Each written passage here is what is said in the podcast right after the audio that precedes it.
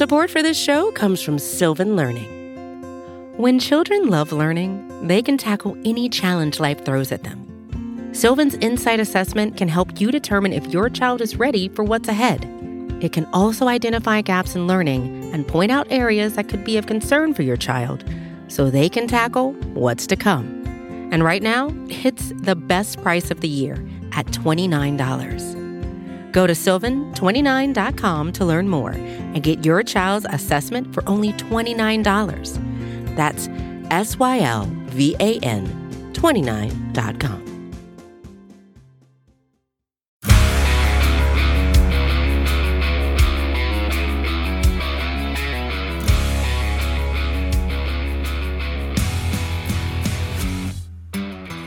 Welcome to the Daily Hammer, your daily news source when it comes to the Atlanta Braves as part of the Battery Power Podcast Network. My name is Sean Coleman, and once again, I am very happy to welcome host of the Battery Power Podcast, the one and only Brad Roland. Brad, how are you doing today, sir?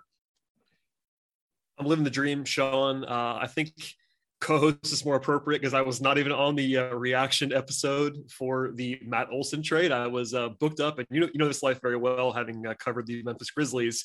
I was covering a Hawks game Monday night, and with no ability, but shouts to Eric and Scott for reacting in quick fashion to the Matt Olson trade. And then you and I are going to be able to talk about the Matt Olson extension, which happened within, 24 hours? Pretty crazy. Absolutely. And of course, we certainly do want to make sure we give proper recognition to, just in general, the great overall team that's here. Obviously, Brad, Scott, Eric, and others who do the Daily Hammer, the Battery Power Podcast, the Road to Atlanta Podcast. Scott and Eric gave some great analysis on, obviously, let's just be honest, Brad, what was one of the most important trades, most important transactions that we have seen in recent Braves history? Obviously, the most important one that happened when it came to Alex Anthopoulos. I know Eric and Scott gave their thoughts on the Battery Power Podcast, but Brad, yourself, just what a crazy whirlwind of 36 hours acquiring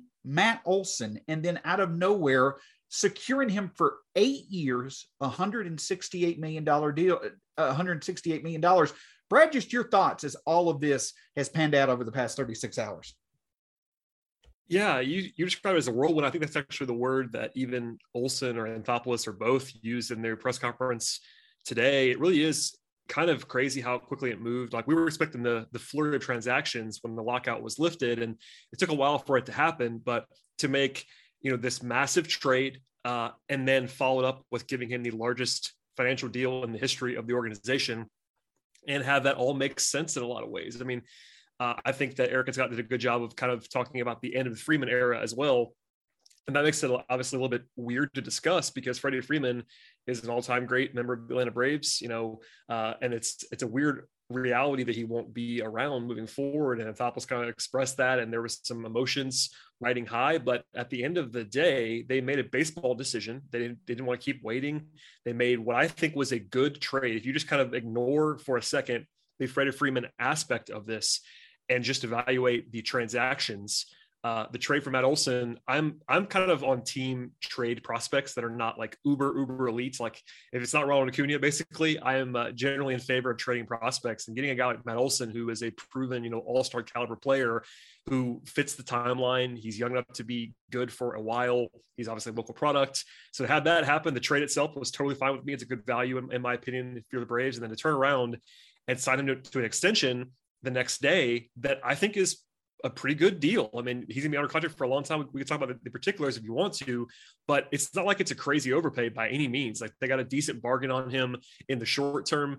He signed until his mid-30s, which is kind of the nature of the beast on doing those kind of deals. But it really is a situation where the Braves turn around and turned a position of relative uncertainty and even potential weakness if Freddie were to leave and made it into an equal or better strength, because Olson is very, very good and he's under contract for a long time. And you have to kind of tip your cap to Anthopoulos for doing all of this quickly and kind of shoring that spot up. For the sake of those that, certainly do want as much insight as possible, the quick breakdown of Olson's new 8-year, $168 million deal. And of course, it includes his last 2 years of arbitration. He'll make $15 million in 2022, $21 million in 2023, basically $22 million per year from 2024 through 2029. And then there's a $20 million club option for 2030. And so, yes, you're right. That is right in line with Paul Goldschmidt, others, the other stud third baseman or first baseman that we've seen in the league get extensions over the past few years. But Brad, you hit the nail on the head. Listen, you know, Chris Willis, obviously the great site manager over at batterypower.com. He put legend. Yes, absolute legend. He put it best himself. He said, Matt Olson does not need to come be Freddie Freeman. He needs to be Matt Olson. And nobody's going to forget Freddie Freeman. They shouldn't. Freddie Freeman is an absolute legend when it comes to the Braves. However, if you don't have Freddie Freeman, I don't know of anybody else who is more lined up to be that type of person, player, productive, consistent clubhouse member than Matt Olson. Even though it's not Freddie Freeman himself, you're checking basically all the boxes over the next 8 years with Matt Olson. Plus, you have a player from the area who, with how quickly he signed this deal, he wants to be here. That certainly adds to the value of getting him, on top of obviously how great of a bat and fielder he is.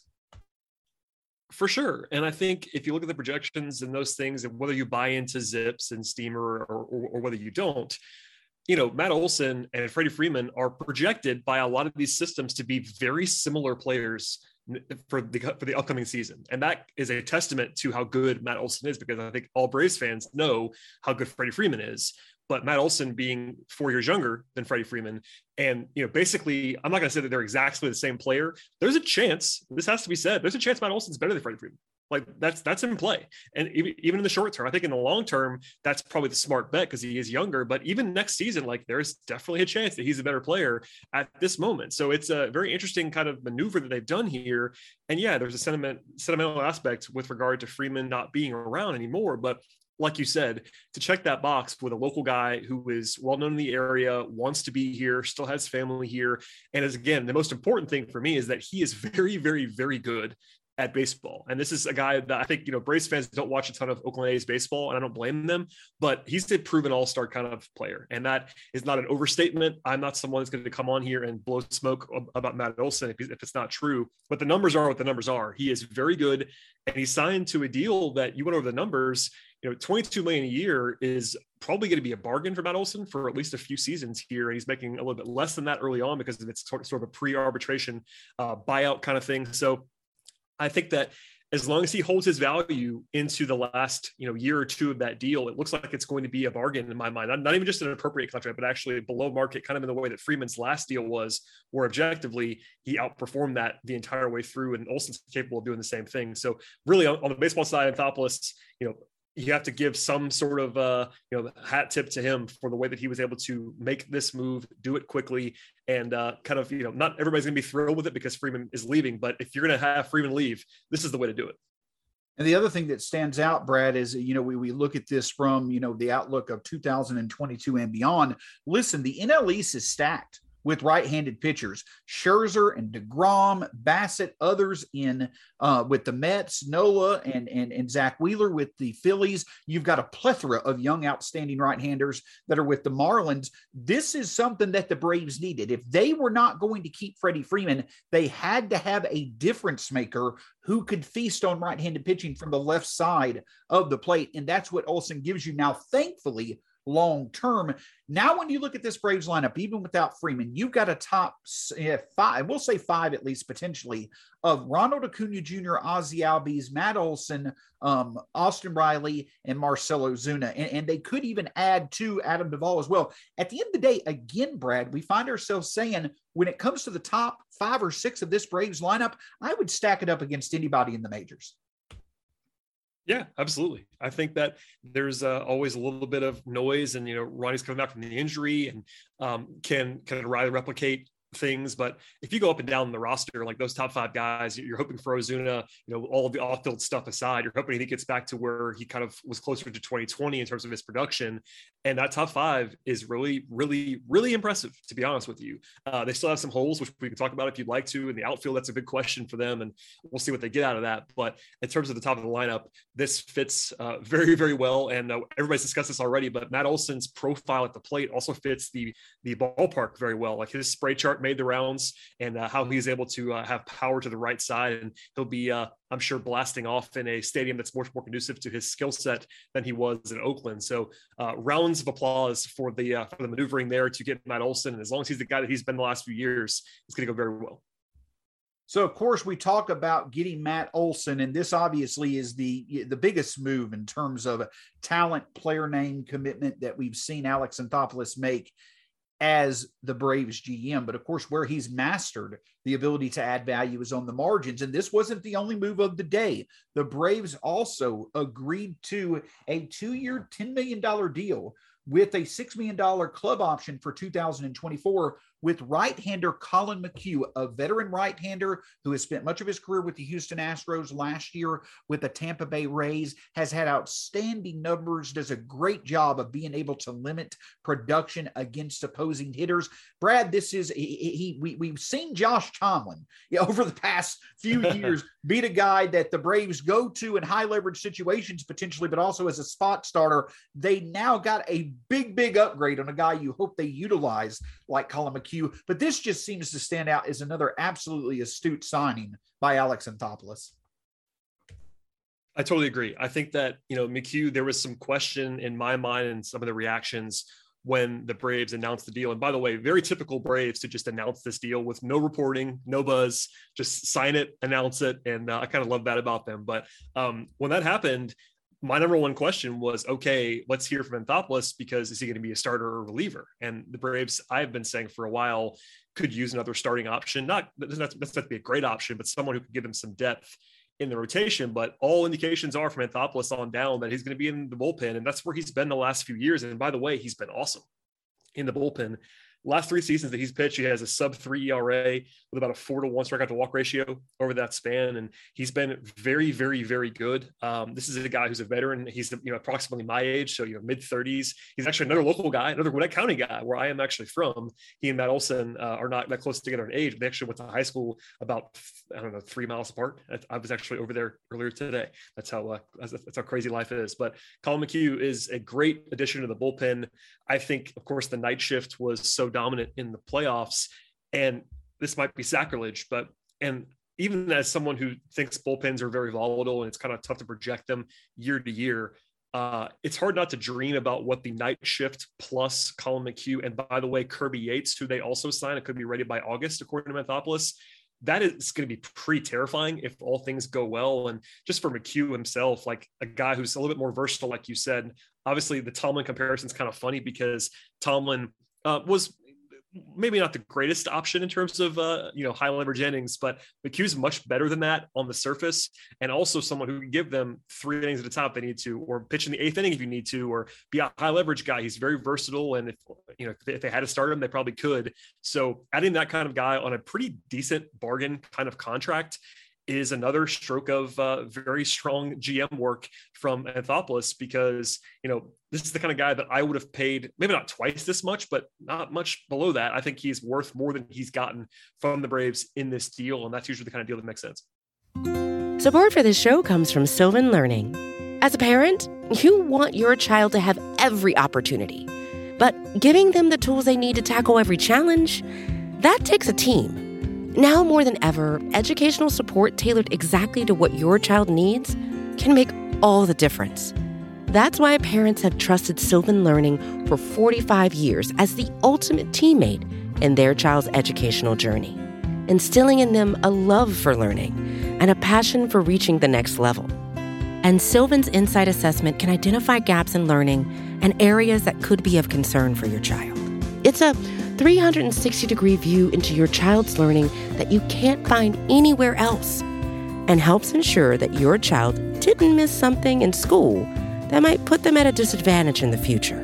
And right now, it's the best price of the year at $29. Go to sylvan29.com to learn more and get your child's assessment for only $29. That's SYLVAN29.com.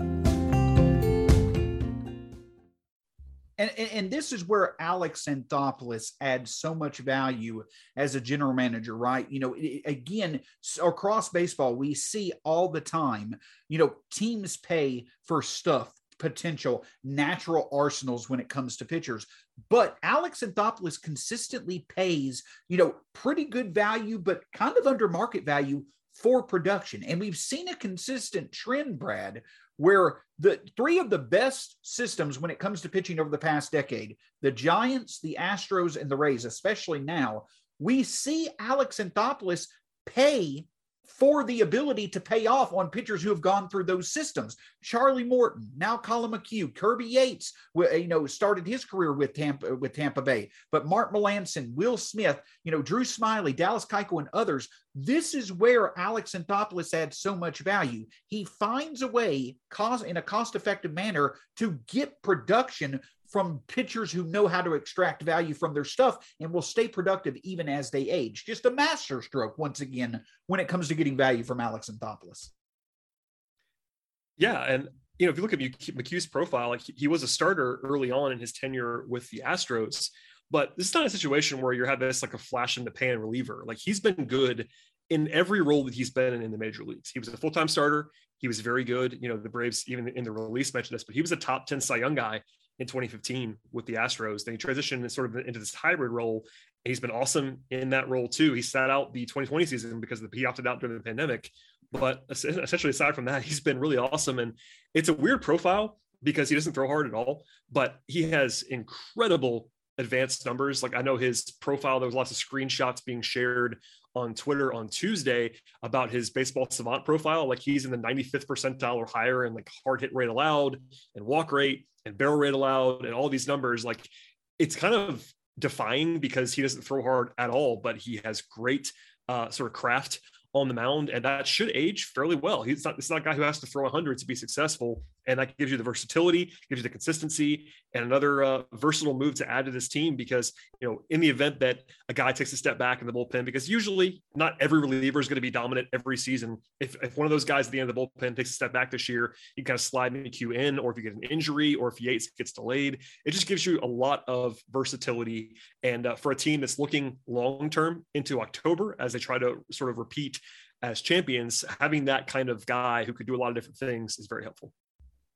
Absolutely. And versatility is really what stands out for this Braves team. And that leads us to another conversation. So, you know, Alex Anthopoulos has done his heavy lifting. Obviously, the future doesn't include Freddie Freeman. That's fine. We've got that taken care of. We had another versatile arm to probably our pen, we hope, more than likely, if our starting rotation can be, you know, reliable, especially with young guys stepping up. You put McHugh along with Yates and Jackson and Matzik and Smith and others, we could have one of the best bullpens in baseball. Now the focus shifts to the outfield, Brad. And again, we get to the point to where, okay, we've traded Christian Pache to Oakland.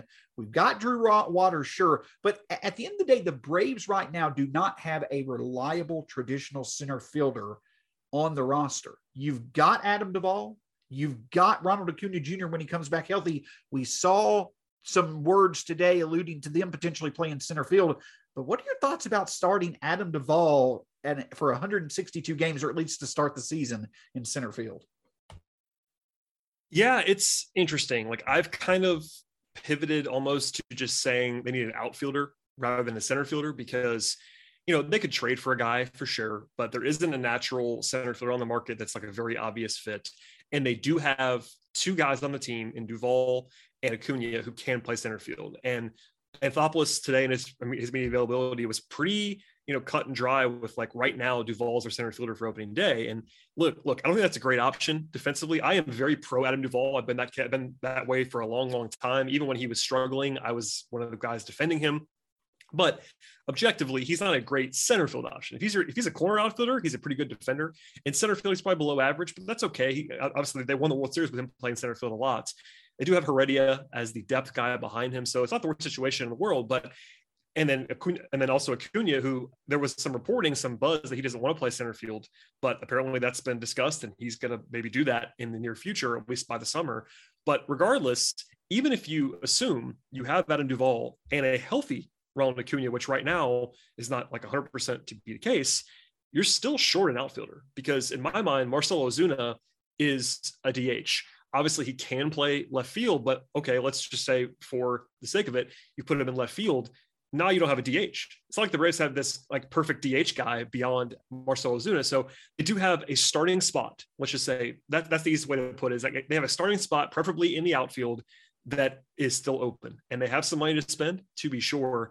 And whether that's the guy who's an incumbent, whether it's Jorge Soler, or Eddie Rosario, Jock Peterson, et cetera, they're going to have to get someone, because I don't think that they want to go into the season with Heredia as a starter or Drew Waters having to start or whatever you want to say. They're at least one bat down in the outfield. And that, by the way, assumes that Ronnie's back pretty soon, which there's been some conflicting reports about that. Anthopoulos mentioned late May for him playing the field. We'll see on Acuña, but even if you assume he's in there, they got to do something else. And Anthopoulos has said that. He was pretty candid about that today. Like, they still have work to do, but that's the number one weakness / uncertainty point right now, is just having another guy in the outfield, whether it's a center fielder or corner guy.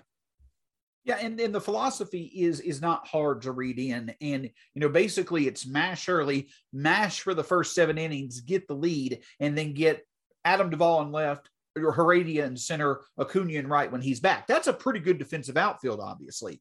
But the thing is that philosophy, it works in a play in a month-long postseason. It obviously worked on the Braves World Series run. You can put it out there for maybe a few weeks, but to go with this philosophy over a 462-game schedule, it's eventually going to wear on you. So I agree, going to get the corner outfield guy, that probably is the more valuable move now. But I would imagine if this isn't addressed during the lead up to the season, one of the big things for the Braves to check during the season is eventually going to be some type of defensive center fielder who probably is a bit more offensively potent than Guillermo Heredia. It seems like at some point you're going to have to get some type of reliable center fielder. I tend to agree, with the caveat that if Acuña is 100% healthy and is okay playing center, and they're okay with him playing center, he can obviously fill that role. It's just that we don't know how he's going to respond with the knee. I know there was a lot of optimism about Ronnie and the videos. He looks incredible. And I'm not doubting Ronald Acuña. I want to be very clear about that. I'm not doubting Ronald Acuña. What I am saying is that you can't assume that he's going to be 100%, especially with his legs and running early in the season. And I think being careful with him does make sense. I know he's kind of a physical freak in a lot of ways, in the best possible way, but he's still your long-term face of the franchise, and you want to be careful with him on some level. And if he's not excited about playing center field or whatever else, I'm sure they're going to have to use him there at some point, but short of a trade, that guy's not available. So I'm with you on this one. I think Duvall can play there. It's not exactly a glaring, mess out there when he's playing center field. But if you're looking at, July, August, and especially October, you probably want another option, because Heredia, while we all love him, is probably more like a fifth outfielder guy. He's more of like, he's definitely a pure role player type, and they don't have Pache as that option anymore. And while I like that trade, I think Pache being in the deal is not something that I'm too worried about. He was kind of their fallback guy in the outfield, whereas at least you could have said, all right, Christian, you may not hit, but you're going to bat ninth and play great defense in center field. They don't have that guy anymore. And that's not the worst thing in the world. Adam Duvall is better than Christian Pache actually right now today in terms of just being a winning baseball player in the major leagues. But I'm with you that for 162, if your plan is Adam Duvall in center field every day, I don't love that. And I guess maybe their fingers are crossed about Ronnie being able to play there more often than not, and we'll see how they handle that. So the other thing that certainly stood out is that, we had some speculation on how much the Braves potentially have left in the offseason to spend. It was 15 million. I believe that was, before we signed Colin McHugh, put whatever you want to on that. I would take that with a grain of salt. But it was interesting. Yes. It was interesting to see, Brad, that Alex Anthopoulos, I believe, made the comments, we should have our roster set by Friday. It seems as if there still obviously is the outfield. You still probably would like to have some type of relevant go-to talent on the bench. And also, I think at least some type of durable innings eater in the rotation, a veteran type guy, maybe not a Danny Duffy or a Matt Boyd. Those guys profile wise match what Alex Anthopoulos wants, but you probably want someone that has a bit more durability, a bit more reliability when it comes to health. Just what stands out to you besides the outfield? How important is that starting pitching aspect of things, adding another body there that could produce this season? For me, it's pretty important. I don't necessarily, I'm not going to pour too much cold water on your Kyle Wright types, your young guy. They do have a bunch of young guys, and playing the math on that, you know, maybe you get one or two of them that have good enough seasons where you can bank on that. But I do think that I am wary of starting the season with only basically three proven options, because whatever you want to say about the young guys, whether it be Wright or Mueller or Tukey or whoever else you want, Tucker Davidson, none of those guys are proven as full season major league starters. And you really only have Anderson, Fried, and a recovering Charlie Morton. So I've been saying for a while that I believe they have to sign someone. Now, it was actually a good point made offline to me, actually, in our Slack channel today about, listen, they can probably get a kind of a scrap heap fifth kind of starter guy in the next couple of weeks, because teams will be moving on from various pieces in spring training. That kind of happens every year. That wouldn't be a sexy name, but maybe they think that they could just get somebody in a role player kind of way that's a veteran to plug some innings and maybe save some money that way. Because, you know, you mentioned the $15 million number of remaining funds that was reported as a source kind of thing, but I don't know what that number is. Nobody does. I want to be honest about that and very clear. I'm very skeptical of any firm numbers on the payroll, but if you were to assume that number is relatively close, using, you know, a third of that on Colin McHugh and still needing an outfielder, as we just discussed, they don't have a ton of flexibility right now to pay up for a real number 4, number 5 starter. So we'll see how they handle that. I mean, obviously if you're a Braves fan, you're hoping that they actually spend more money than has been reported, but beyond that, I don't think that I am super comfortable with the reigning World Series champions going into the season with question marks at 4th and 5th starter. And it may not be anybody great. It's not going to be someone that everyone's in love with. It might be a Drew Smyly type. I'm not saying it's going to be Drew Smyly, but somebody like that, that's more of a plug and play, 1-year deal, Anthopoulos special. But I do think that they should, and I hope they actually do, acquire another arm in the next couple of weeks. And to those listening, Brad actually shared with me his list of preferred starters that he would prefer to add to the rotation. Brad, for as big of a Braves fan as he is and the great coverage that he offers, he has for a while now, he is so loyal. The 4 names at the top of his list are Scott Kazmir, Tommy Malone, Shelby Miller, and Julio Teheran. That is the top 4 that Brad wants out there. I'm completely lying, but Brad Roland, you'd love to have any 4 of those guys back, right? I was wondering where that bit was going, Sean. That was well done, well executed on the former Braves bingo. You got to include Drew Smyly though somewhere in there, because I am a beloved. I love Drew Smyly in a lot of ways. At least compared to other people, it's kind of a bit on my end as well, but. It would be kind of funny, and I still kind of hold out hope for the laughs that they signed Drew Smyly to like a $2 million deal. It'd be great. We'll see what happens. But at the end of the day, Brad, I do think, as we wrap up here on the Daily Hammer, I do think that one thing can be said. You don't want to say it with confidence as of yet, because there's still holes to fill. But there's a good chance on paper, even without Freddie Freeman, and even with these holes still to be filled, I do think that this team could be on paper more talented than this team that won last year. And to go with how much makeover we've seen from the Braves, that is just an absolutely wonderful job by Alex Anthopoulos. And you have to feel Brian Snicker is ready to go when it comes to making the most of it in 2022.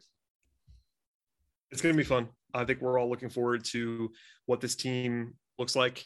And the fact that it's not coming together when we kind of knew when the lockout was lifted, it was going to go quickly. Matt Olson was a logical candidate in a lot of ways, but I think that if they do fill out the roster by Friday, we'll have some time to get prepared for the season, and guys are reporting to camp, and things are going. I mean, there's news fast and furious. I know you'll be covering it, a lot, which is, I definitely appreciate, but I think everyone's excited for the next step. Even if you're the biggest Freddie Freeman loyalist in the world, you have to acknowledge Matt Olson is really good too. And the Braves are still really good. And one more time, they're the reigning World Series champions. So things are not that bad for the Braves. And if you didn't have enough excitement over the past 36 hours, Brad, I'm also glad to point out that in less than 72 hours, the Braves are actually going to be playing baseball March 18th at 12:05 p.m. Central. They're going to be starting off their spring training schedule. So there certainly is a lot to enjoy. And there always is a lot to enjoy when it comes to the Battery Power Podcast Network. Obviously, you have the great work from Brad, Eric, and Scott when it comes to the Battery Power Podcast Network. You have the great work from Corey McCartney and Grant McCauley as well when it comes to the Battery Power YouTube channel. You can find all of this at batterypower.com, at Battery Power SBN across all forms of social media. Brad, I believe that if there are other moves to be made, some version of the great group that we've got to do it will be obviously producing some content based off of it, but can't thank you enough as always for your great insight, sir. It's always a pleasure to do this with you. It's fun to talk with you as well, Sean. And yes, like you said, we will always react as quickly as humanly possible, whether it is myself or Sean or Eric or Scott or Chris Willis or whoever on the podcast feed. Please, please, please subscribe. And as we talked about a number of times, I'm sure in the next, I don't know, few days to a week, something else is going to happen that we'll have to respond to, and we'll have fun doing it. It's always a pleasure. For Brad Roland, my name is Sean Coleman. Obviously, you can find all the great content again at batterypower.com, at Battery Power SBN on all forms of social media. Hit the subscribe button on our YouTube channel as well as the podcast network. Until next time, for Brad Roland, Sean Coleman, this has been the Daily Hammer. Go Braves.